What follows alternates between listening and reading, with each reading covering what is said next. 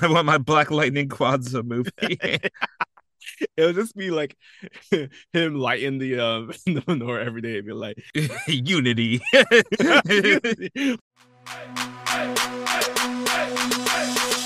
Hi, I'm Chamar Griffith, codename Comic Shams. And I'm Andrew Tejada, codename Arate. This season, we're getting whelmed for DC's greatest sidekicks and covering every episode of Young Justice on Yet another DC animated podcast, part of the Forgotten Entertainment family.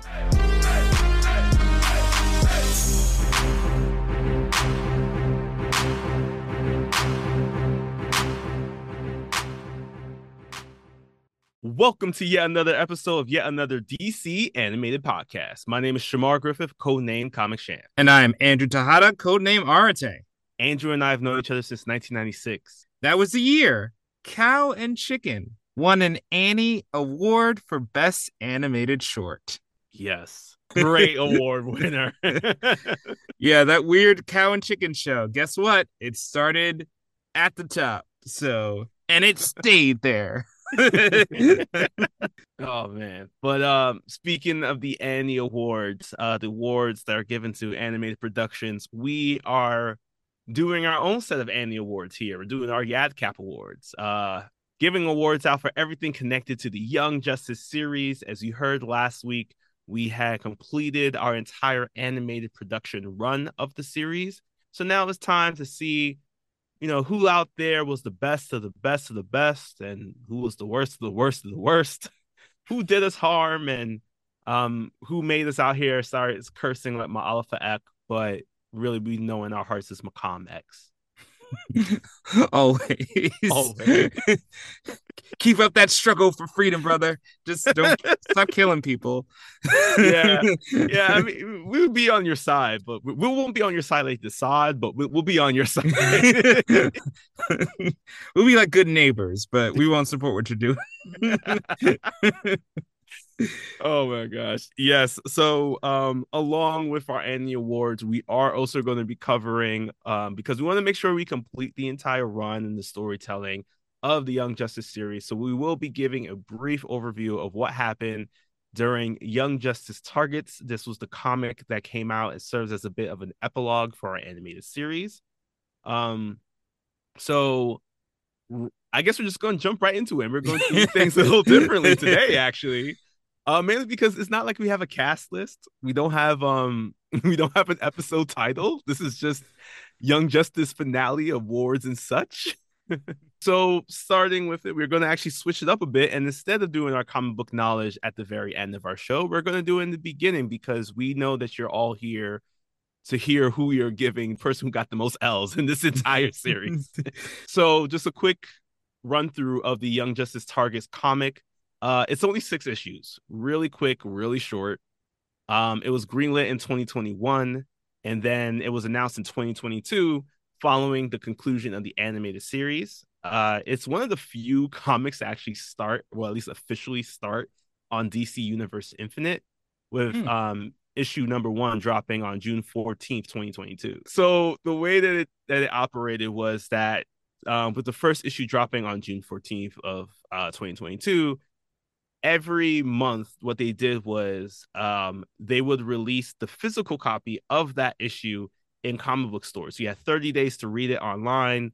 Um, whether you were paying, I think it was like $7.99 a month, or now it's at the price of $199. Sorry, 109 Whoa, whoa. yeah, we're not paying two hundred dollars annually for comics, though I probably have in the past. So you would wait thirty days before the physical drop in stores, um, and that happened to the point where it was like the first two issues released on DC Universe Infinite before it released in um in comic book stores on July twenty sixth. So the whole story, the six issues, was written by Greg Weisman, as we know, is the showrunner and the producer, executive producer of Young Justice, and he teamed up with um, um, inker and pencilers uh, Christopher Jones and Jason Wright to provide the artwork. Now, as I mentioned, it's only six issues, and comics they uh, they get through when we say six issues. That's really just like sometimes just one day.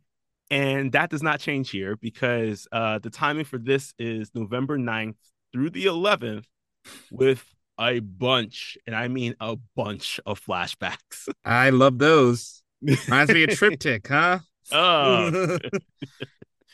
All right, so we're gonna jump right in. I'll start with um the first issue of it, where um starting on November 11th, actually, we see that Beast Boy is somehow kind of on the Outsiders team, not for active duty, but he decided to join in because Perdita was kidnapped, and Stargirl is telling him that like, hey, don't know if you should be on this team. However, you're still going to be with us because we understand that it's Perdita. And as they get ready to leave, we hop back two days prior where we see one of the biggest teams in the Young Justice universe, Bow Hunter Security, is here providing a bodyguard um, detail for Perdita as her private jet lands. Uh, we're joined by Will, Roy, Jim, and um, the Harper Bros, the Roy Gang, as well as Harlan Matthews, as we know is Clayface. Uh, plus things, Will has a new clipboard. However, he doesn't like it because the weight is off. Ugh, you know, it's just like Mjolnir, and Yeah. you know when he had Thor had to get rid of that, same thing, same Yeah. thing. Uh, so they're there to make sure that Perdita's presence and her journey is going smooth. Uh, we hop over now to a Markovian National Penitentiary where Count Vertigo is having disagreement with some of the people in prison about the quality of food. That's when we see four armored soldiers break in.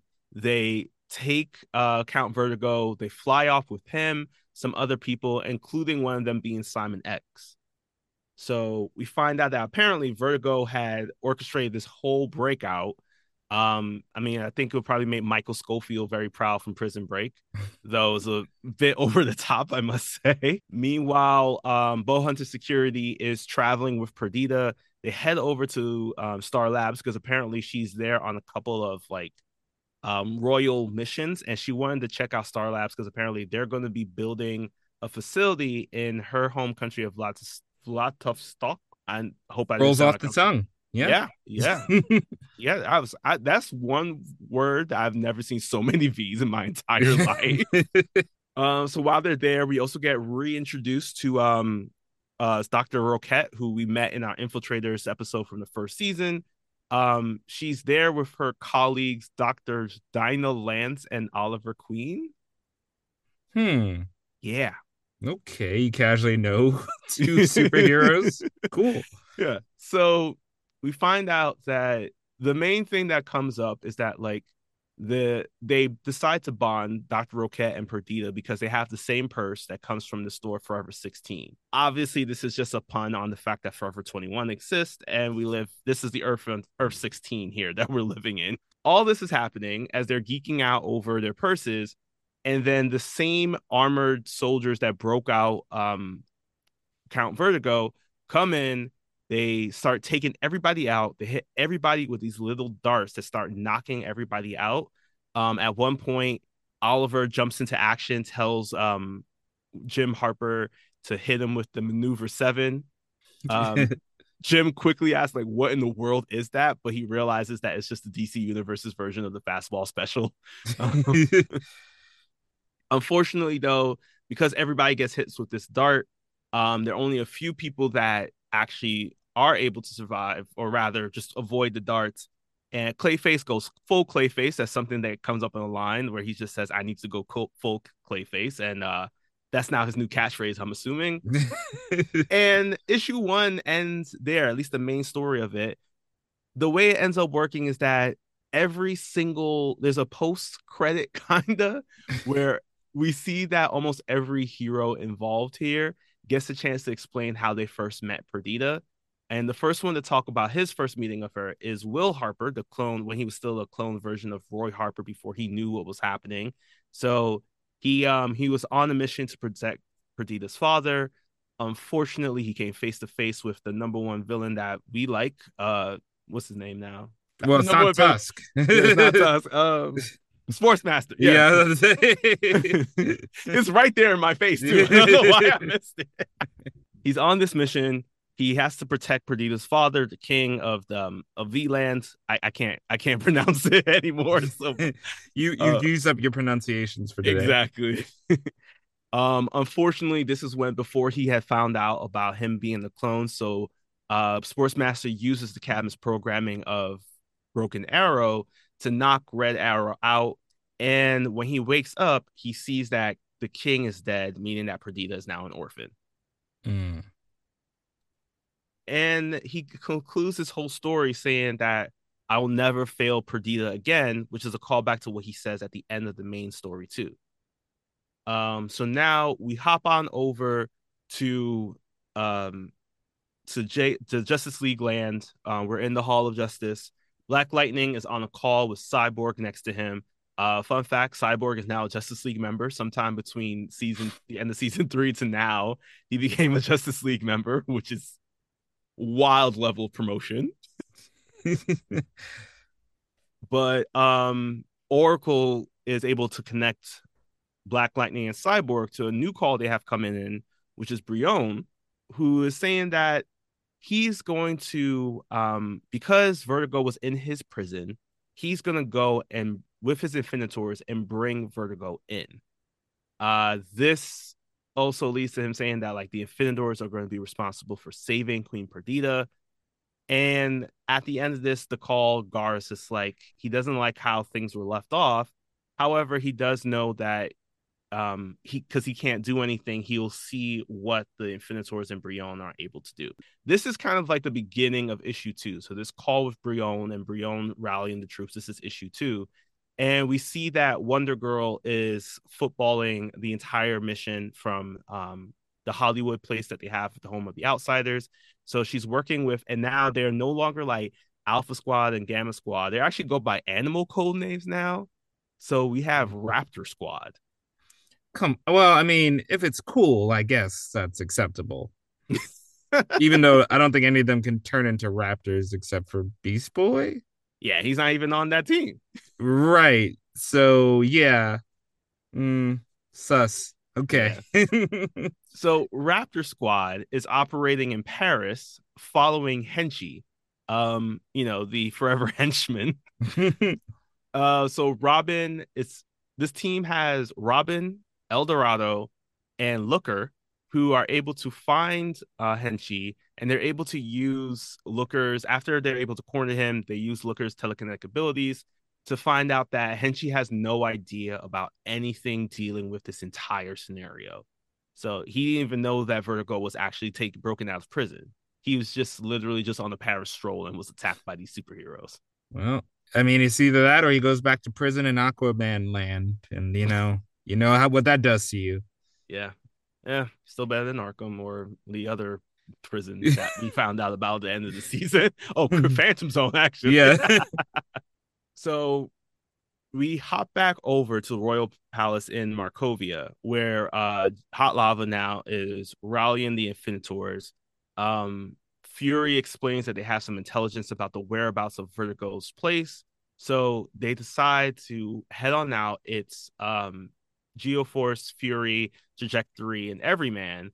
And this is when um Z- Zviad, the the advisor to Brion, who has that like low level metahuman ability of tele um of controlling people, does tell Trajectory and Everyman that they have to do everything in their power to protect their king, no matter what. And it's like shady. It's obviously shady because we've already known in that uncompleted story that was introduced in the last couple of episodes of season four that they're all evil. Meanwhile, Cyborg once is back on the watchtower with Light Black Lightning. He says he wants to help, but because he's a Justice Leaguer, he can't because it's too high profile. So that's why they send in the covert team. And the covert team consists of Nightwing, Mist, Orphan, Spoiler, and unfortunately 13 is not able to join them because it's now her turn of being Dr. Fate. Uh, Tigress is also there. She decides to step back because she's going to quarterback from her end. As the entire team, the Beta Squad now for this particular group, they go through the Zeta Tube. Um, and then we see what's happening with the Infinitors. We find out that apparently Count Vertigo knew that the Infinitors were coming all along. Because even though um, Everyman had turned into a raccoon and Cobalt, the the little one that is able to kind of like basically the ripoff of um of um the Atom, he's he they're riding he's riding raccoon back and they know that they're there so they decide to send in the same armored individuals to take out the infinitors Okay. Well, I mean, that's why you don't go full raccoon, guys. All right. Yeah, go full raptor. Commit. Also, I'm, I'm a little upset that every man could turn into animals. Like, why is your name Every Man? Hmm. See, I think that's just bad marketing again. And yeah, you you you honing in on Beast Boy's stick? Nah, come on. That's copyright, bro. Mm-hmm. Uh, in that moment, because they decide that the mission is on and is turned violent, uh, every man turns into Tusk. Yes, let's go. All right, Awesome. immediately change my mind on this man. So while this is all happening, we see that um people have like some people decide to split off to go fight off against the um all the goons and all the the armored henchmen. Um, but luckily every like somebody is able to find um Perdita in this place that Brion and the rest of the Infinitors are looking. And Brion says, All right, I think the best thing for you to do is go with one of my team members um, and while we handle the situation, so you'll be safe in Markovia in the palace. But Perdita says that no, I'd rather Brion be the one to bring me back. And he's like, okay, I guess I'll do that. So he takes her back to the palace. But in that moment, they see that every man has disappeared. So Trajectory volunteers to go and see if she could find him. But instead, she finds Ivad, who's telling her that uh, the mission was a success and that the Perdita has been taken back to the palace. And at that moment, he's standing next to a lot of these armored individuals. So you're wondering, like, what's going on, especially Fury, because she sees that once Brion leaves, all of these armored people start running away. Issue two kind of ends with that. Meanwhile, it does have another post credit where um, Oliver is in his hospital bed. We find out that apparently every single person that was hit by one of the darts was actually hit by a coma inducing um, concoction of pharmaceuticals that Artemis knows well because it's the same concoction that Sportsmaster uses in the past to put people out in a coma for like a couple of days. That's terrifying that she knows that. Yeah. yeah. And she says there is an antidote, but it will still take some time for them to wake up, like a good couple of hours, or at least a day. Damn. Well, helps with insomnia, I guess. Yeah. Uh, meanwhile, we see that Oliver's having a flashback of his own or a dream state where he sees himself um three days prior. He's on the phone with Perdita. Perdita tells him that she's coming, but she needs his assistance. Uh, and that triggers a memory for him from 10 years before that. oh god. so we see Oliver, he's driving through traffic, he's trying to make it to the airport. Um, he hears about Princess Perdita visiting and he's calling Dinah, telling her to um that he'll meet her at baggage claim. All the while, he's just like, I gotta get there, I gotta get there. So Oliver arrives at the airport. He um he's on the phone with Dinah, telling her don't leave. Um, and then he'll meet her at baggage claim while also also saying that like he loves her and he's like messing around with like a box in his pocket um, and just want to say trigger warning for this next set of stuff because it is it does include um dangerous situations at an airline. Unfortunately, once Oliver arrives and Perdita starts coming down, um, someone starts to open fire into the crowd, and Oliver immediately jumps into action. He tries to take down the um the assailant. At the same time, unfortunately, a lot of um Perdita's guards, like her one of her bodyguards, a TSA agent, and um, the top one who's been with her this entire time, Denny, they all get hit. And Oliver is able to jump into the situation and at least get Perdita out of the space, all while he's like having this dream within the dream in his coma state. I see. I see. One of those Nightwing coma dream things. Yeah. Uh, this brings us to um, our third issue now, where um, Wonder Girl's getting the details from Brion about the situation in Markovia, how they were able to save Perdita, but unfortunately they weren't able to capture Count Vertigo. So Brion says he's he and his Infinitors are going to continue on with that mission. Unfortunately, Beast Boy is there to hear it, and he's just like, I really have some doubts um, after everything that happened. And we see now that one of the things again that happened is like the entire um, grouping of people who were there, they were unfortunately hit by this. So um, they're washing over. We have Arrowette who's there. She's apparently now another one of uh, Green Arrow's mentees. So she's there for her mentor. And this is when Wonder Girl calls her over to tell her that she needs to head on over so they can meet up. All while everybody's giving the rundown about what happened, about Henchy not being involved. Um, and they just decide they need to figure out a new plan, which is Nightwing, Spoiler, Mist, and Orphan um, trying to figure out their next stage of stuff. So they after being in the hospital, they decide that there must have been some reason for why Perdita was there in the first place. So they find out something that required that tells them to we need to head over to a location in Perdita's homeland to see maybe there might be something there that might clue into why it was that she decided to arrive. Um, at the royal palace, we got Brion decides to escort Perdita to her room. Uh, she gets her own security detail now of the new Infinitors cadets of Lizard Johnny and Jets. Here's um, for Lizard Johnny. yeah. Also, we've met Jet. Um, remember that girl when Static was just like he needs a girlfriend for the entire episode, and there was that one black girl. Mm-hmm. Yeah, that was Jet. Well, I guess it's better than nothing. After some time, um, Brion is just still trying to figure out what to do. He's like very again frustrated about the fact that he can't find Vertigo, but he's feeling confident over the fact that he did have this small win of the fact that Perdita um, is safe. So he's just like, let me go check in on Perdita one more time. And when um, Jet and Lizard Johnny are hanging outside, they're like, we haven't heard anything from her. So when they open the door, they see that Perdita is missing. Hmm. And we see that he decides to tell every man and trajectory to search for Perdita. And the more that we think about it, the more we realize that every man has been missing this entire time.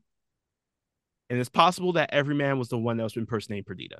Oh yeah. I mean, it that's like a clayface level maneuver. I I see right. it coming. this is all going on. Meanwhile, Nightwing is with his crew of Orphan, um, Mist, as well as um as or and um spoiler, and they're in this place looking for any trace of what's going on. Unfortunately, though, they get immediately attacked by the same armored soldiers that first broke out uh, Count Vertigo, and they're like, "All right, we need to take them down. We need to take them down fast. Make sure not to hurt anybody." Unfortunately, or um, Orphan cuts off one of their heads. Well, you know, eh, they when they said hurt, you know, everyone has different interpretations. Right. Uh, fortunately for them, though, none of these armored soldiers were real. These were all robots. Of course. I bet they're monkeys next. Um, well, think about that. Was... they are the same. They after destroying them all, they found out that it was the same technology that was used in the spider bots that also helped to influence the monkeys. Mm. So they're like, clearly this couldn't be the count the work of Count Vertigo.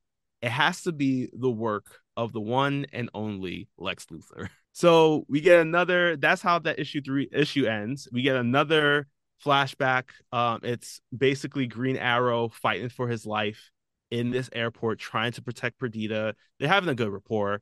Um, and it's it's a it's it's a good moment. Um, basically, unfortunately though, it does end with him getting hit with an arrow from um Dark Archer, uh Merlyn, who we call in the outside of the Arrowverse. um, so that's how that mission and um that ep- that issue ends as we hop on over now to um news reports announcing that even though they were that Perdita was saved in Markovia, she's still missing uh because she hasn't reported back. So Beast Boy is just like, all right, that's it. I'm done. I need to head on over and find out what's going on. Um, meanwhile, they still find out some more details as they start piecing things together with the help of Robin and Nightwing that something must have gone down that caused um Perdita to try to get to uh Star Labs and to contact Green Arrow and Black Canary. And they're seeing realizing that that purse that they had, that she had, that was, that um Dr. Roquette also had, must have been the thing to use to create some kind of switch. Um, because maybe she brought something back from where she was to bring it over to Star Labs for safekeeping. Unfortunately, that plan got leaked. So Garfield believes that it was Count Vertigo, but he explains that no, it was definitely Lex Luthor. Um, so they decide to head on over to LexCorp, figure out what's going on, to question him about his situation with everything. And this turns into a mission for the outsiders. So they rally up. We got Beast Boy who decides to join the crew. Uh, this is when, of at this moment, uh, Superboy he's on the crew. One of the girls on the crew. Um, you got Static and Blue Beetle. So they arrive while Lian comes in with her grandmother, um, Paula Crock, to the hospital because she wants to check in on Uncle Ollie as well as everybody else. And this is when she's just like, you know, I want to be there for him because maybe this will help him. Maybe um, this will help him break him out. But I realized that this was also like a three year old or five year old saying these deep philosophical things. And I felt like this is like one of those like uh, Twitter Instagram oh, things. It's just like my two year old said, Don't buy me candy, invest in a 401k or a Roth IRA. Sounds legit to me. so while they're holding hands here, um, the team, the Outsiders team, known now as Gorilla Squad. Okay, guys, simmer down. they head on over to this um to this area where uh LexCorp facility is at for his robotics factory, and they're met by the same armored Lex bots that they have been facing off against this entire time. They also come face to face with the team of Onslaught, which includes Devastation, Mammoth, and the Shimmer, and now their newest recruit, Match. Ah, uh, okay, bringing it back. Um, so Tara says that yo, y'all should just go and handle this because I want to take care of this myself since I have um have some aggression about people who kidnap royalty. A little callback to what happened to her. Unfortunately, though, it's a little too much for her, so she does call in some reinforcements. That includes the Mongoose Squad, uh, which includes just shaking my head, people. which includes Kid Flash, Forager, Windfall, and Livewire. Um, everybody's fighting. Superboy is fighting against Match. It's a it's a long drawn out battle. Um, meanwhile, Oracle is on the phone trying to. She's having a video call with some people who were testing something about um what might have been the thing that they found and um in in Perdita's homeland and they realize that it's something dangerous, and that dangerous thing is kryptonite. So all this for kryptonite, of course. Yeah. And it gets used in a really interesting way because just when Superboy is able to um at least calm down Match a little bit to take him down for a quick second, this is where we see a glowing green because now we introduce a brand new character to the Young Justice universe as we have Juan Cordero, aka Metallo. Oh, I didn't realize that there wasn't a Metallo in this universe yet. Yeah, I was thinking about it. I was just like, it feels like it may just been like an old Superman villain, but it it's, makes sense if it's like you made Match and there hasn't, you've never made a Bizarro, and that's the Bizarro, so it should make something for Superboy as well. And this Juan Cordero is Metallo now, this younger version, um, who is we find out super loyal to Lex. Great to know. mm-hmm. uh, meanwhile, we close out that issue with another flashback, continuing on the story of um, Green Arrow versus Dark Archer. Um, and it's just Lian saying that like she wanted to tell him, a, she wanted to tell Uncle Ollie a good story, so she's telling that story where it ends with both Merlyn and Green Arrow pointing an arrow at each other, saying that whoever um, we're going to do this match for one more time, whoever wins gets it all. Mm. Our next issue begins with Perdita, the real Perdita now, waking up, demanding to be released, but she doesn't get any answers. And the fighting still continues. Unfortunately, now Superboy is facing off against um, Metallo. He's losing terribly. And this is when we get a bit of a backstory on who Metallo is. So, Metallo found out that he was a metahuman with self healing powers. And he was always worried that he'd be an outcast. But fortunately, Luthor always supported him. Um, he got he got his mom a job at LexCorp. He paid for his sister to go to good schools.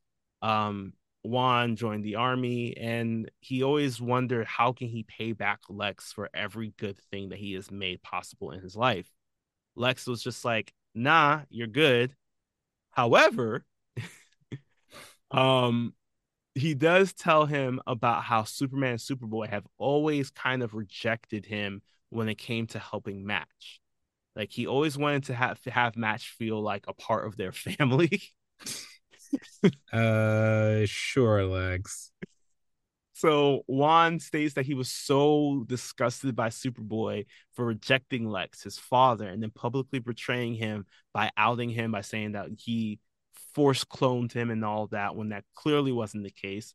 So he decided that he was going to show Lex that he is the better son by giving his body over to science and t- going through several unpleasant surgeries so that all of his body could become steel, turning him into the boy of steel. You don't have to do this to impress your dads, everybody. No matter what you guys are going through, don't don't do this. Yeah, honestly, most dads would just be proud if you just bring them some food uh, or beer or something. Just yeah, they'd be don't, happy. don't turn your body to metal for your dad. So this is when he reveals that all that was required was his power source, and this is when Luthor was able to find uh, the piece of kryptonite in Perdita's homeland. So now he's ready to kill Superboy. This leads into more fighting outside because now um Miss Martian she flies in with baby. She's um she floats into the building. She's getting the details of what's going on. And she starts realizing that the reason why it's been so hard for to find Perdita is because she's under the control of Simon. Of course. um, so Miss Martian shields the squad from getting attacked by Simon, which includes um them being able to halo um to boom tube in Halo, Tigress, Arrowette, Arsenal, and Red Arrow. And they're able to knock out Simon um, but it does attract some company because in that moment, um, they realize that one, if they try to wake up Perdita from her current state, Simon had booby trapped it so that if she did wake up, she will her psyche will self destruct. Hmm. And when that happens, they hear um, someone come to the door, and it's Count Vertigo. Uh, Count Vertigo sends out his Vertigo waves, and he's just like, don't worry, I'm still going to take y'all down, but it's not going to be by me. And that's when Queen Bee enters the room and she asks and wishes for Red Arrow, Arsenal, and Halo to all volunteer to be under her control and to be her warriors as we all watch on as they kill everyone else in the room, including Arrowette, Tigress, and Miss Martian, all dead on the floor, which includes um, Tigress getting shot in her chest with an arrow, Miss Martian getting her heart ripped out. It's just bad. It hmm. seems like a bad situation. That's issue five. It ends with another continuation of Oliver's fight in the airport. Um, if this is sounding familiar for anybody, Greg Weisman basically did this as a DC short. and it ends the same way, which is where we come to the conclusion of our series of our set of stories here. Uh Perdita wakes up fully alert of what's going on. She sees that Count Vertigo, Queen Bee, and Simon are all standing around here with Arsenal, Halo, and Red Arrow also by their side. Um, and she's Queen Bee starts to explain how she was able to control the team and have them kill the others. Perdita starts blaming her uncle, but then this is when Vertigo says that either way, it wasn't about me. And even though I know that I can't necessarily become king through your death, what can happen is that if you end up dying in this area that we're currently standing in, people are going to be upset about that. Our people. So most likely they'll just be so gracious of me doing everything that I can to save you to make me king. You know, if before 2020, I would have said this plot is ridiculous, but you know? Yeah. But you know, things change. um, all this is happening, and then when Queen Bee orders Halo to kill Perdita now, she's ready to comply, but we do see in a flashback that um they have a quick and easy way to take down Queen Bee's skills. So they realize that what she can do is a combination of pheromones and a low level psychic push. Miss Martian says that she can handle that, the psychic push part. But Red Arrow explains that apparently, don't ask him, strong garlic pills can thwart pheromones. Uh, I'd like to see the science on this. Same, same. Like I get when people's like, if someone's breath smells like garlic, you're not gonna lean in towards them. But pheromones, my brother, that that's a little too much. um, meanwhile, this is when Halo decides to drop the facade, showing that she never actually obeyed Queen Bee. Um, that the whole every all the dead teammates was all an illusion by Miss Martian. Um, so they're able to take down everybody in the room. Um, this is when they decide they're like, all right, Miss Martian's gonna go help Superboy. Uh, Perdita's gonna fly, gonna head back into the bioship or baby now. So Halo opens up tube, and she's a little Perdita's a little worried, but she they assure her that it's Miss Martian Tigress. They got this handled. As they head on to the fight, where Stargirl is, who is also a part of the Outsiders team, and is very upset right now because apparently Shimmer burned and destroyed her cosmic staff. Off screen, great. Yeah. um, everybody else starts fighting. Beast Boy is able to take down um Mammoth and Devastation. Wonder Girl, she's um sorry, she she's able to fight Devastation um because Devastation apparently has always had beef with Wonder Woman, so she's just like, it's a girl, what can you do? We I think we've seen this battle. We know how it plays out. and as this is all happening, Metallo is still beating up on Superboy.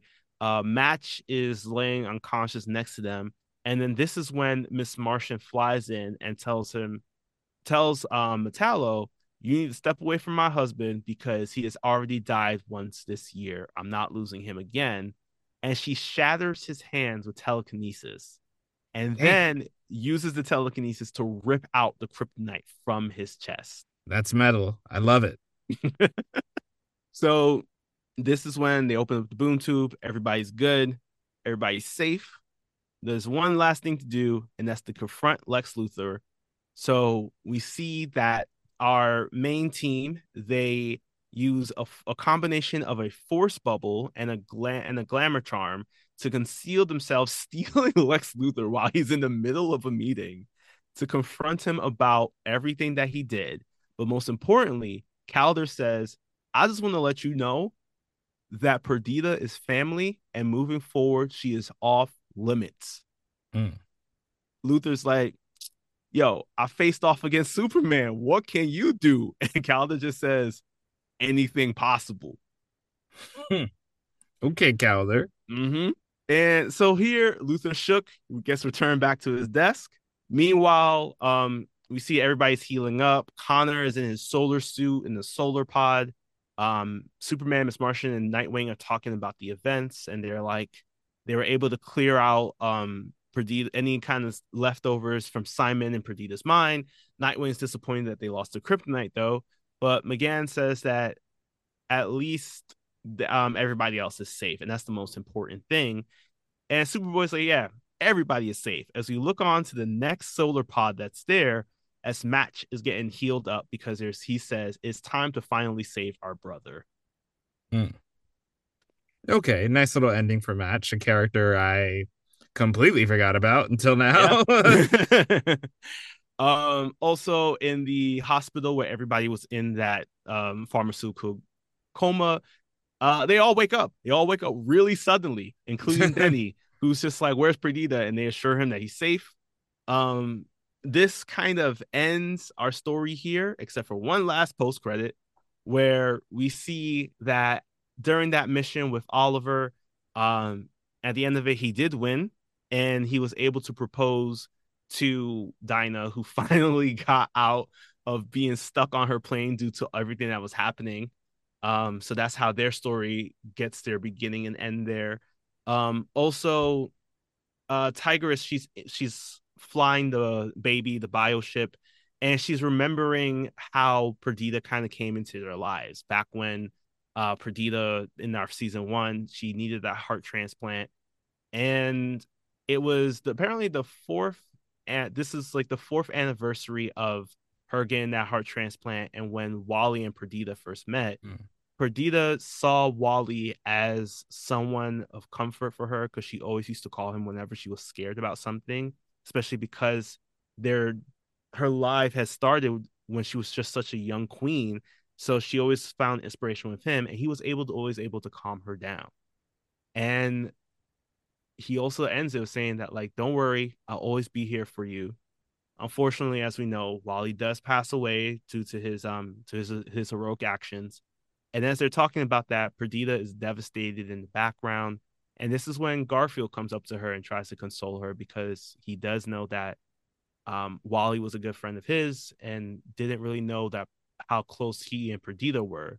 So that's when we saw the beginning of their relationship.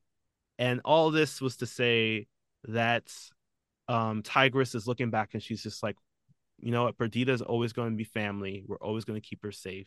And I'm glad that we are able to do this on November 11th. Happy birthday, Wally. Hmm.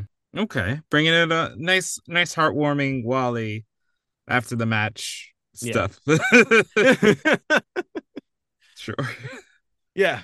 Uh. So that was that was targets. I think it was nice. I it's you know it's a nice little read if you just want more Young Justice. Nothing gets added on. Nothing gets added on with the inf- um the Infinitors. Like that's all that shady stuff is still going on. I think it does a good job of like cleaning up some of the storylines for the team. I'm glad that Beast Boy and Perdita didn't get back together. I'm very happy about that because mm-hmm. that felt like a natural end to their relationship. But I am glad that Perdita does know that her connection isn't contingent on her dating Beast Boy, but rather, and it's something that comes up. She's just like, I feel like I'm always going to be the damsel in distress, distress, and people assure her that like no you actually orchestrated um a very covert mission that involved many heroes across several teams and different experiences so you're not a damsel in distress you're one of us hmm. So it was a nice way to end it especially because at the end of the story um uh, Greg Weisman includes his never ever the end to share with us that like these stories aren't ever going to be completed, but we can get a sense of completion from them. And with that, uh, we're gonna hop on over to our superlatives because now that is the complete and official end of the Young Justice storytelling. Uh, so as we get ready to give these awards, we're gonna grab some shoe shine and stuff to clean them off real quick. Uh, so while we do that, here's a podcast in the Forgotten Entertainment family that you should be listening to the next time you're not listening to us. Hi, everyone. Master Jedi Colleen here, co host of Bohemian Geek Studies and yet another Star Wars podcast. But I'm not only a podcaster, I'm also an author. My second novel was published last fall and it debuted as number one horror novel on Amazon, which was really cool. If you like Stephen King, weird happenings in small towns, or just looking for a new writer, give my novel The Falls a try. It's set in Minnesota where everyone wears that nice facade. Nothing is ever what it seems. Find the Falls by Colleen McMillan on Amazon and the Between the Lines publishing website. All right, now it is time for the awards. Uh, these heroes have fought long and hard for this. They have survived two cancellations. They have grown with us. Some have grown beards. Some have grown um, dad bods. Um, looking at you, Will Harper but get mad respect for the clipboard. So now it is time to start off with our first award. So, uh, first and foremost, starting off strong, the best villain of Young Justice. I would like to award this to none other than Mr. Savage, the most savage man on earth. This man, besides being an absolute savage, has pretty much the coolest backstory in in terms of any villain in Young Justice, going back to Atlantis, explaining that he was pretty much responsible for Atlantis sinking and a whole breed of metahumans. Uh, so so and he made moves. Most of his plans worked out or had benefited him in some way. So I'm giving it to Vandal Savage. Uh, R.I.P. to Miguel Ferrer, who originally voiced him. What a great performance! You will be missed, and uh, thank you for bringing Savage to life. Um, and I do want to clarify that even though Vandal Savage won the best villain, the actual biggest threat in the Young Justice universe is the hearing loss from the boom tubes every time they open. Yeah, I'm still clearing out my ears from that one in the pal- the Royal Palace last week. um, also want to give a quick honorable mention to uh and the Witch Boy. Even mm. though you did not get our best villain award, we will always recognize that every time you appeared, you earned a W. Because if you think about it, the only real loss he had was against the child. Yeah. Every time he he he had to go, is because he was summoned away or he legit stopped the fight as a favor. Klarion is not to be messed with. Clearly not. All right. Next up. Um, of course, you know, the villains are the baddest of the bad, meaning that we had to give it to the best of the best. But sometimes heroes could be not the best of the best. so we have today the award for lamest hero. Who are you giving this one to? Look, Lagoon Boy was close. Uh, I gotta say, Lagoon Boy was swimming towards this award, but he does become Aquaman three. So I guess that means you can't That's be. the completely... only times you'll ever hear Aquaman three in a connected sentence. oh damn, damn, coming for Jason Momoa.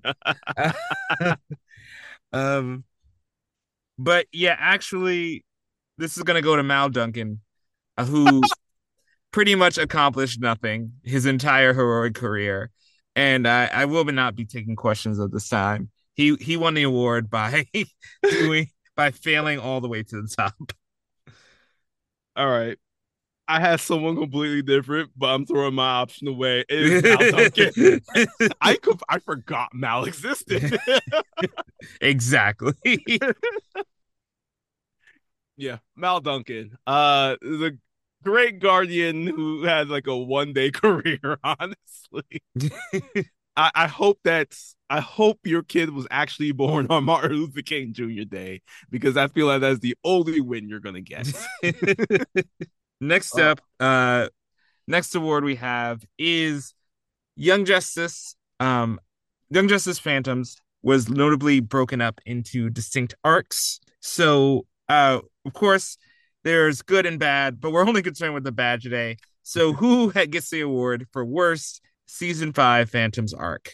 Oh man, like you know, we had a lot of issues with this in terms this season in general, but the one who I feel kind of failed the mission, I'm sad to say it, it's gotta be Rocket.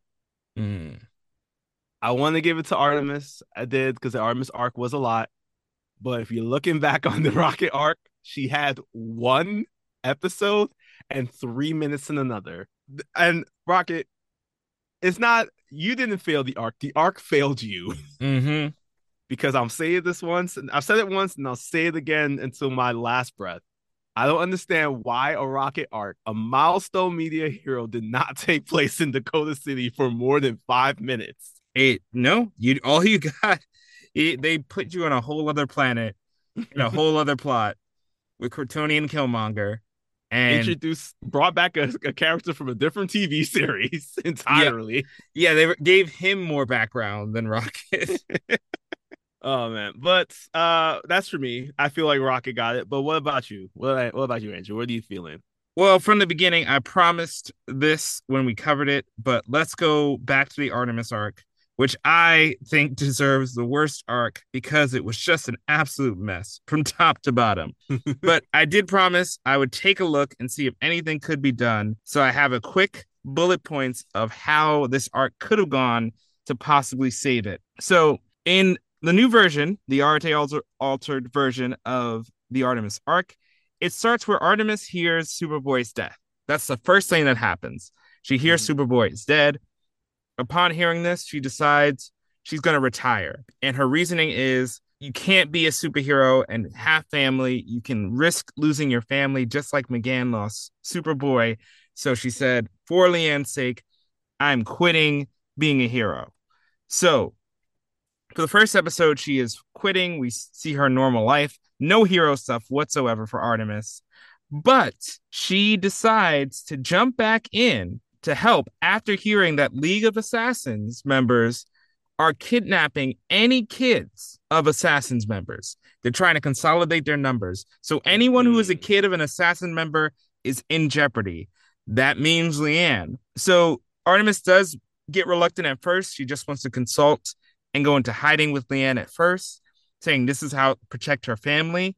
When she says protecting her family, we get a hard cut to Cheshire. Cheshire was trying to confront Sensei, Talia, and is pulling up to them and saying, I heard you're kidnapping assassin kids. You will not get mine. I'll kill you before you do that. And they're like, yo, yo, yo. First of all, you can't kill us. We're too good. Secondly, we're not the ones doing it. It's a whole other faction of League of Assassins. At this point, we cut back to Artemis, who, right when she's uh, getting involved, she finds somebody spying at her home. She nearly beats the stuffing out of Onyx, but Onyx explains she is a spy from the Assassins trying to stop this plot. Shortly after, Cass Cassandra Sands shows up and says, Oh, I'm also trying to stop this kid capture plot. I don't want this to happen at all. Uh, so we the rest plays out a little bit similar where they're trying to figure out who they can trust. Except in the second episode, we get Orphan's backstory because we know she is the the daughter of Shiva, Lady Shiva. So we're gonna get that in episode two, so that we actually have connections earlier on to Orphan. Get her whole backstory, her connection to Batgirl. At the end of the episode, she is kidnapped. Um, Cheshire is also back in the mix, saying she needs to actively try to save her daughter um, and won't go home in fear that the League of Assassins will come and get her daughter. So, with this, they go to Santa Prisca to save Onyx and hopefully stop this plot. Um, and again, during this arc, two, we're to get three parallels. We're to get of family in the Assassins, we're to get the Artemis flashbacks now connected to bad parents who are associated with League of Assassins. And uh, the purpose of all of this at the end would was going to be to actually pull Artemis in. That's what the whole goal would have been, not to just randomly steal data, but the League of Assassins wanted Artemis. They were hoping to blackmail her by kidnapping Lian, but they're like, well, since you seem to care about Onyx, this will do. Now you're going to work for us permanently but they all get out of it as they did in the episode. In the last episode, Onyx settles things with her mom.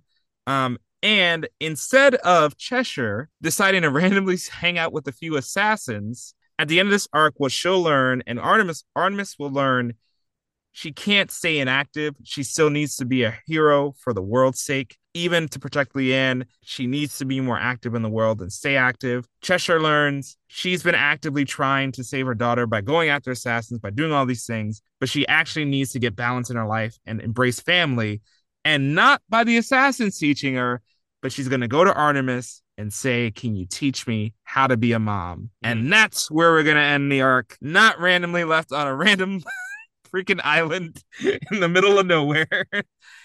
um, yes, so Artemis will teach Cheshire with the hope that one day they'll get back to Lian, but that is the Artemis arc. Um, and then you can she's not in the rest of the show until they need her at the end. So um there's not much else after that, but there you go. That's the rewritten Artemis arc. Okay, I like that a lot, especially because it's the the the kids of the League of Assassins is something. Even the League of Assassins, I feel got pushed very much to the background for a lot of storytelling. It felt like we kind of focused in on this, like for the whole series as a whole, it's just like clones and espionage, and it's just like you omitted the biggest grouping of espionage.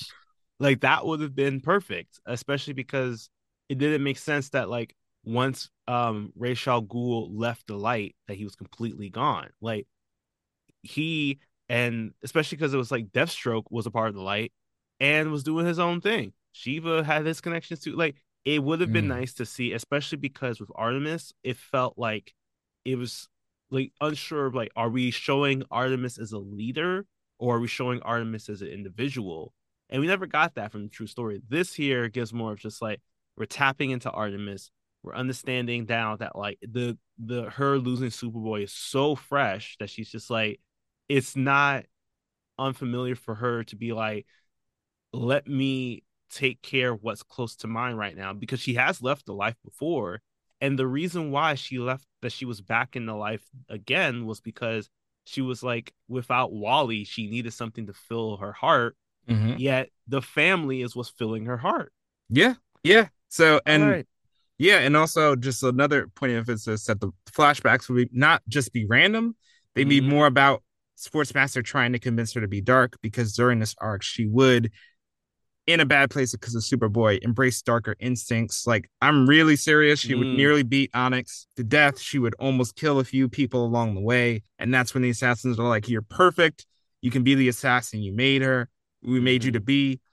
Paralleled with what's going on with Onyx that way it all ties in to like an actual arc for Artemis because she's a great character, um, just shortchanged in the final season. Yeah. Yeah. I like that. I like that Yeah. a lot. I this should be the rewrite for this should be season five. Just rewrite season four for us, please, and let this be it. Season five, Danny Phantoms. Um, but now that we covered the worst parts of the story, I think it's time to highlight the best. So, um, what is your best episode of season one? All right. Uh best episode of season one. Um it's a little bit of a two-parter here, but ultimately I'm gonna have to give this one to Failsafe. Hmm. Uh Failsafe is the episode in which they were dealing with their little Kobayashi Maru, um, where they had the alien invasion, and unfortunately everybody fell apart. And then this is when you found out that this was all a mental training exercise that unfortunately McGann um, due to her being so connected and involved and feeling the emotions of when certain people were dying, took complete control over it. And now everybody thought that this was a real situation. Uh, thankfully, that didn't happen. And we learn that this, again, this is all a training exercise that flows into the following episode of Disordered. Um, you know, unfortunately, this was the the episode where we got introduced to the Superboy having the B plot storyline oh God. but it did lead into some great scenes in which every single uh member of the team has a conversation with Dinah during a very open um uh therapy session. So it's like I think those two together work well, but you do need fail safe in order to Mhm. truly appreciate it because of the fact that it's like fail safe. And I think it's just me. I truly like seeing what happens when heroes lose for some reason. I started realizing that in this podcast. But I think this showed such a way where it's just like you never knew what to expect next. You know, always whenever you saw someone die, it was so shocking, especially because this was like in the first half of the first season.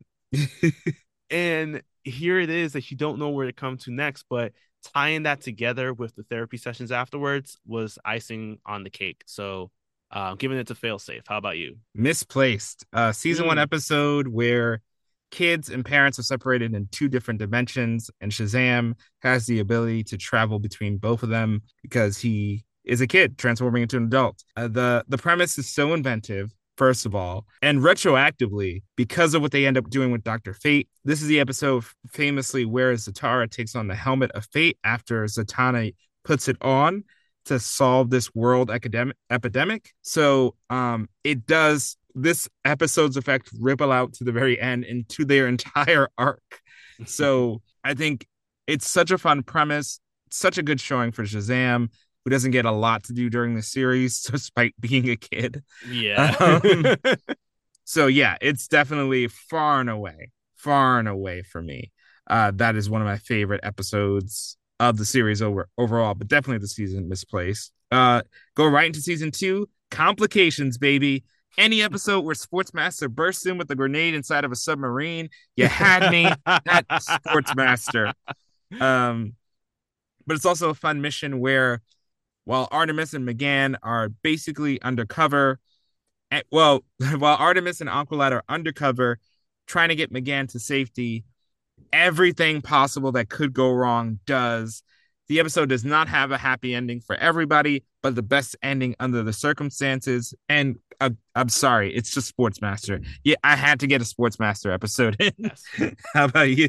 Rightfully, complications. Obviously. Yeah, there we go. Sportsmaster. Look, you have lines such as like, "That's my girl. I taught you that maneuver." And it's like, ah, my baby girl's tricking the tricking my enemies. That's what's up. Like, yo, you can't beat that. But I think the thing that really brings it to a head is just the fact that it's such a well written plot that we have of just like there doesn't seem like a way to actually get out of it because it's like Miss Martian has to tend to Kaldur after she broke his mind, but then fixed it all back together. But now everybody knows, the, at least the heroes know the secret.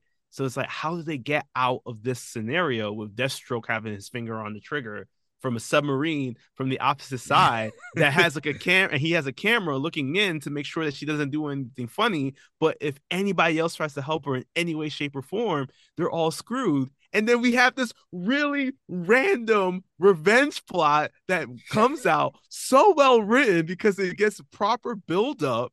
And you have Sportsmaster giving some excellent commentary. It's all wonderful. There's nothing that can beat that. There are some great episodes in Young Justice, but Complications knocks it out the park. Yeah. Uh, clear and away. I don't know how you're gonna follow that with season three, but what's your season three episode? yeah, I, I my level of enthusiasm is probably not gonna be the same, but I am gonna have to give it to Evolution.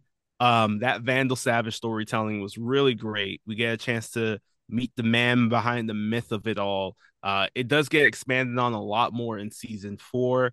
However, I think Evolution gives us a great introductory to all of that, and to end it in such a shocking way where he kills someone, um, for like kills his own daughter because he doesn't want his secrets to get out. All this is while this is happening, where it's just like the rest of the team they are talking with their new recruits of Halo, Brion, and Forager, and trying to figure out, like, hey, is there um is there something a, a, a code name that you want? And at that moment um they decided to go with the halo name because it was something that they heard from Brion um Forager going with Forger because that's the only name he knows. Oh god. And Brion even the jokes about like the hot lava and then having um the older members of the team talking about their own little kind of growth with like understanding and picking a name like those are just small moments that were still so well mm. written, in my opinion, but then still knocking out the park was just like this random Vandal Savage episode that ends up entering the series, has no connection really to what's going on, but does an amazing job with tying together some of the biggest things that happened in the season. How about you? What are you thinking? Yeah, it just reminds me of those those prime days of a uh, young uh Justice League Unlimited, you know, those mm-hmm. one-off adventures. Uh sometimes those are nice. Um so honestly, I, originally I was ready to give it to Leverage because it's a fun outsiders mission, legitimately surprising to come against the Suicide Squad. Um, also, while dealing with the diplomatic situation and showing the need for the covert teams. But after hearing that these people came back in the comic of targets, it's gonna be private security, baby. All the Roys together uh, to solve a mission come on, that's just too fun. Bowhunter Security is so fun to watch together. They have such great chemistry, even though they're essentially the same person. And it was just fun to see, you know, Nightwing out of costume helping out. Um, I wish Clayface would have been there. That's the only thing that could have made it better. But just seeing normal humans, no, not any no special abilities, just trying to keep things safe, um, and you know protect Bruce Wayne's interests uh, I know Bruce Wayne had some skin in this game somewhere. Uh, so I'm giving it to private security. Um, and for my final uh, season four, I it's got to be in forward spelling. Get ready. Mm. Um, the episode where three young magic students are tested as chaos rises as a threat in the back of the world, and we get more backstory, fleshing out the magical portion of this world. This episode has some of the most beautiful animation in the series. Yeah. It really, the again, the amount of time, maybe two minutes spent introducing the characters before they have their own individual struggles, characters we don't even know and you feel invested in. It's remarkable. It's remarkable what was done with these characters in such a short time. I still to this day think this is one of the best written episodes of Young Justice out there. Uh, I'd watch it again right now, um, but we're recording, so that's mine. uh, what is your season four most whelmed episode?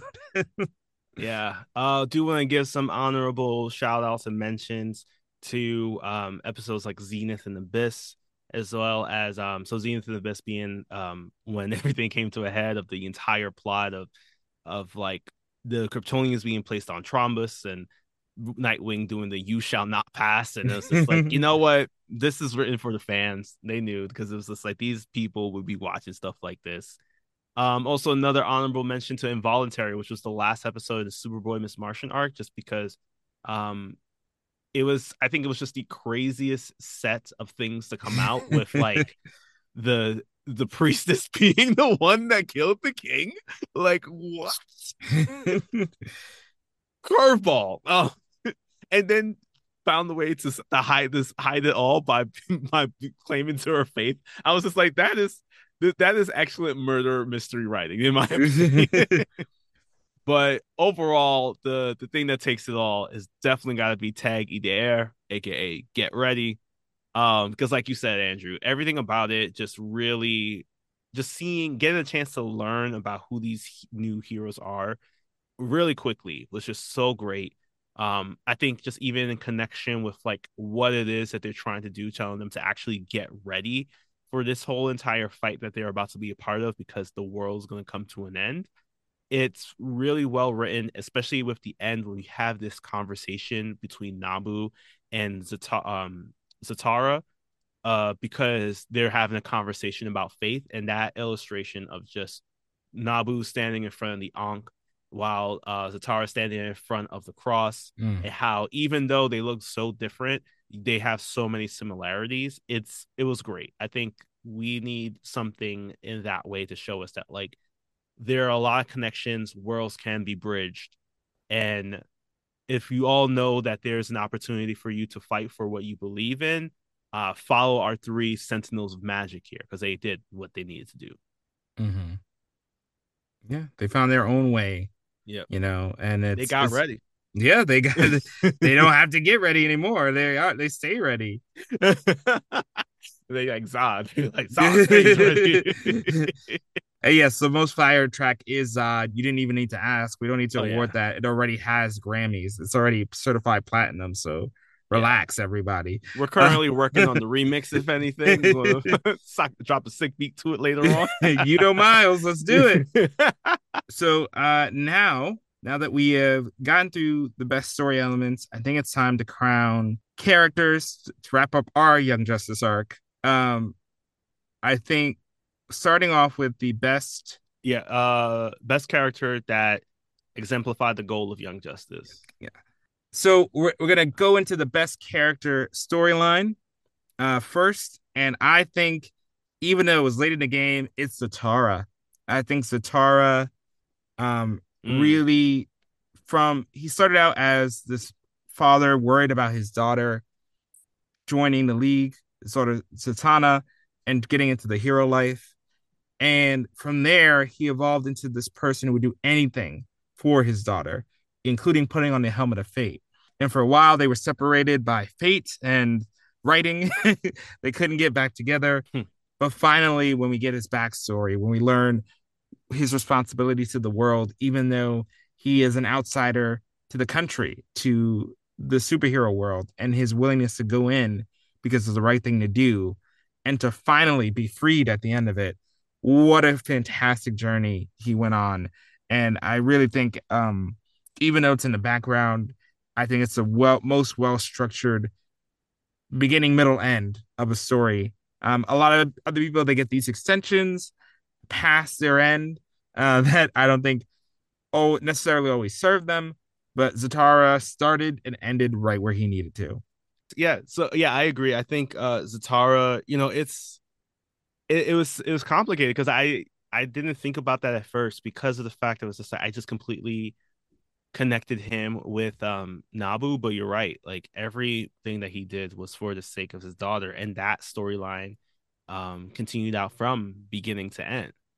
Um I think for me, the character who had the best storyline was I I did have some trouble with this to be honest because mm. I kept leaning I realized I kept leaning towards characters that started a little with dark storylines that mm-hmm. then found the light. And because of that, I'm actually going to lean towards um Will Harper. The mm.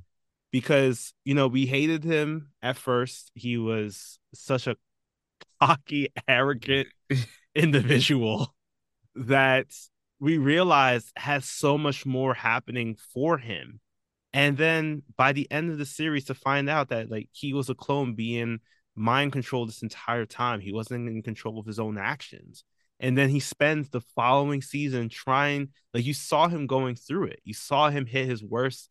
He wasn't getting haircuts. He was stealing money from people um and then he had this intervention and he ends up finding the main thing that he's been looking for this entire time but it doesn't turn out to be something nice because now he's running there's this like aggravated younger version of him running around blowing up random um random like um headquarters for certain people.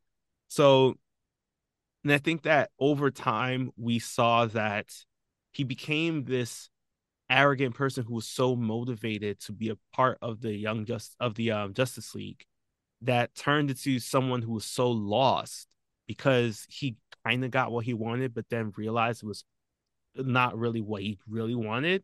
Mm-hmm. And then having it end with just him being like, he's gonna be a better father. He's gonna work on keeping his business intact. And it's a great business with Bowhunter Security. Like, let's be honest. so we I think for me, Will Harper uh, has the best character storyline because it does show an individual that you know we're not expecting every single person in Young Justice to be like we're going to start with an aqua boy and this person is going to turn into an aquaman or you know the greatest hero of all time. The greatest hero of all time doesn't have to be someone who um who saves the day in like tights and a mask. It could just be someone who just recognizes that like all right i need to take that step back because i now have more responsibilities outside of going out and saving the day and he's taking care of business at home. So to me um and just to see his happiness about that too uh is the greatest thing for me because it's like here he is he recognizes that he can be happy not jumping in to save the day every time but still finding space for that with a clipboard and a pen a new one um so that's the obviously most successful character storylines but who failed the mission for you who stumbled and didn't really make you believe that they were a part of this team. Oh man, I'm gonna give this to Beast Boy. mm. Um, mainly because like from the start, Beast Boy always wanted to be a hero. Um, that's why I felt like he, you know, he he had the strong connections because his mom was an actress and you know he gets to he gets introduced to all these like young heroes at a very young age at a very impressionable age so he tries his best to try to see if he can even be a hero and unfortunately it does lead to a lot of dumb decision decisions on him on his part that leads to him getting hurt in an explosion to a blood transfusion um he does have a dark origin story as time progresses with the loss of his mom the loss of his foster parents and foster family and everything but I think that where he failed was that he expected too much to come for him too soon. Mm-hmm. Um, I think that for him to take on the outsiders, establish the outsiders team in the way that he did, it felt yeah, like he's he has he's a he's like a public facing figure, but at the same time, I think he was more focused on the the the notoriety of being a hero like that to show them doing the good work that he actually did about being the about the actions itself. And I think the more that he never took the time to actually acknowledge that heroes experience loss and i get it that like and i'm not saying in the sense of um you know he he's struggling with depression yes but i think at the same time um it didn't feel like he was using the resources that were available to him. So that's why i feel like parts of it was just like he didn't really follow the goal of young justice because he kept asking for too much responsibility too soon yeah, so the the one that failed the mission for me, and this is more of a writing thing, were actually the Runaways, uh, consisting of Eduardo Dorado, Static, and the other ones. And I say the other ones because we never saw them again. they were either shuffled off screen unceremoniously. Something weird happened with that storyline, and I'm not sure why it was dropped because I mean, Static carried an entire show by himself, you know. Um, so him alone could have made for some rousing storylines, especially in the middle parts where there seemed to be less of an aim. So I think it would have been cool to get more of the runaways, more of the teens who had been through the system of metahuman trafficking and had suffered from it, trying to solve more of the problems. Um, yeah, it's it was kind of a downer not to get more of that, and I think there was a lot of potential left on the table there. Um, but I hope in the future when these characters are brought back, they get more to do. But here they were just forgotten, completely forgotten. Um, yeah. But one thing we won't forget is our last award here, and that is the hero that exemplified young justice for you. So, who will walk away with this coveted award for you? Well, I hope this award is rust proof because uh, this is headed straight down to Poseidonis as we are. I am awarding this to Kaldur'ahm, who from beginning to end just knocked it out the park. He was the reluctant leader of the team. Um, he made sure that everybody got out safe. He recognized when um, calls that he made weren't ideal. Like I'll never forget when after the failsafe episode during his conversation with Disordered, he had two thoughts. One, he realized that his actions during that time, he was still thinking like a grunt soldier and not a leader of the team. And when he unfortunately sacrificed himself to save an individual. And two, um he goes through and he's realizing that like he wants to call for his um demotion from leader as the team but as he's going through the list he he's pinpointing everything that he's noticing as the leader and realize that unfortunately he still has to continue on. Now i say unfortunately because um he's still a young hero and no one should have that much weight on their shoulders at that point but he does recognize that it's still him that has to take on that mantle. So I'll never forget that from season one. In season two, a man knocked it out the park as the mole, and then his work in Summit, like ah, such a plus skills there. Um, season three that immediately pushed him up to the head of the Justice League as the leader of the Justice League, as Aquaman himself. And even though uh, he messed up by being a part of this like covert behind the scenes manipulation that the team was doing for the anti-light. Although I'm surprised, I guess we just couldn't call it the dark. Um, but what he was doing for the anti-light, he recognized even then that he was wrong, and it all came to a head in season four when he realized, you know, people are be trying to be there for him, but and he does fall in the sense of like not being able to take a break, but he does recognize when he does need to do so but he does step up again when he needs to do so as well. So for me, he showed us that you can be a young, impressionable hero, rise through the ranks, understand your worth, and still come out on top.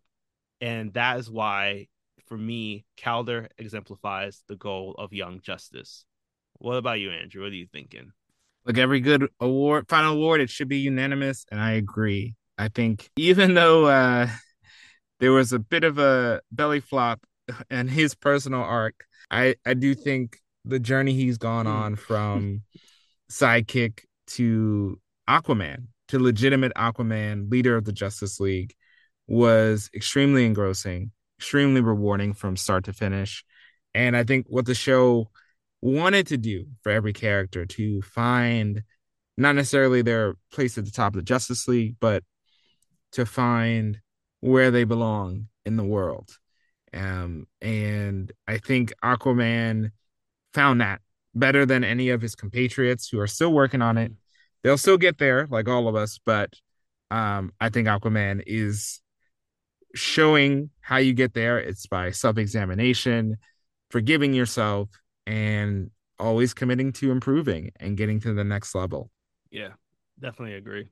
So, congratulations, Aquaman. Yeah, you won this award. Uh, put it on the mantle. Let it shine brightly down there in Poseidonis. We have some Kryptonian Killmonger's rooting for you. He's rooting for everybody black. Yes, we root for everybody Black Manta on this show. All right, so that concludes our awards series for uh, Young Justice, and with that, that also concludes our coverage of Young Justice.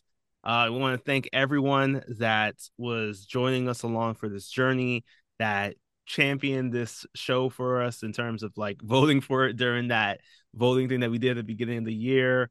Uh, it's wild when you think about it. It's just like when we started this show back in March that this will take us all the way to the end of the year here. Like I'm still shocked that we were able to um to do this. Very happy about it too because it is such a great show, and I think um I'm hoping that this podcast allows you to re- to reappreciate a lot of the stories that were being told um and especially the messages that they were giving out because that to us is really the key thing that we love about these animated series is not just here it is that we have another punch them up fight them up battle. It's shows that are having these strong conversations in a medium that typically doesn't get associated with these conversations.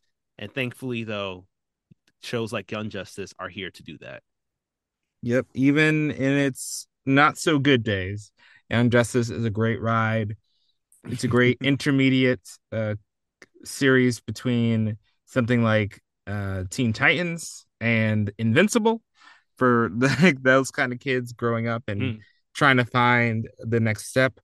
Stop here before you go there, uh, please. Invincible's a little intense. Um, but and it has a lot of great especially for the blood content actually I think yeah. this will it'll it'll give them up. It'll it'll like get them there.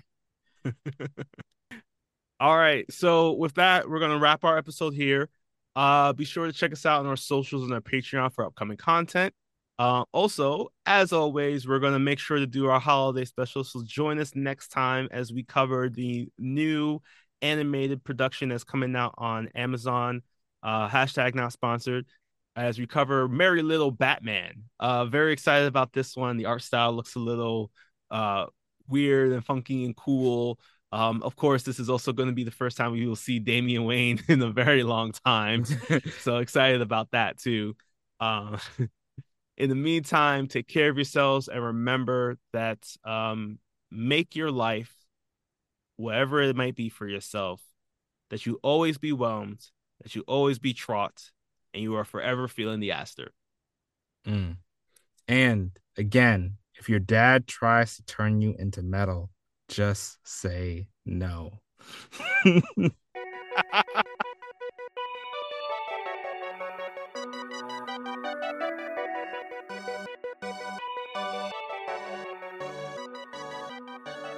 Thanks again for listening. Yet another DC animated podcast is a proud part of the Forgotten Entertainment family. If you liked what you heard, leave a review and share us with a friend. Also, be sure to follow us wherever you get your podcasts and on social media at YA DC Animated Pod.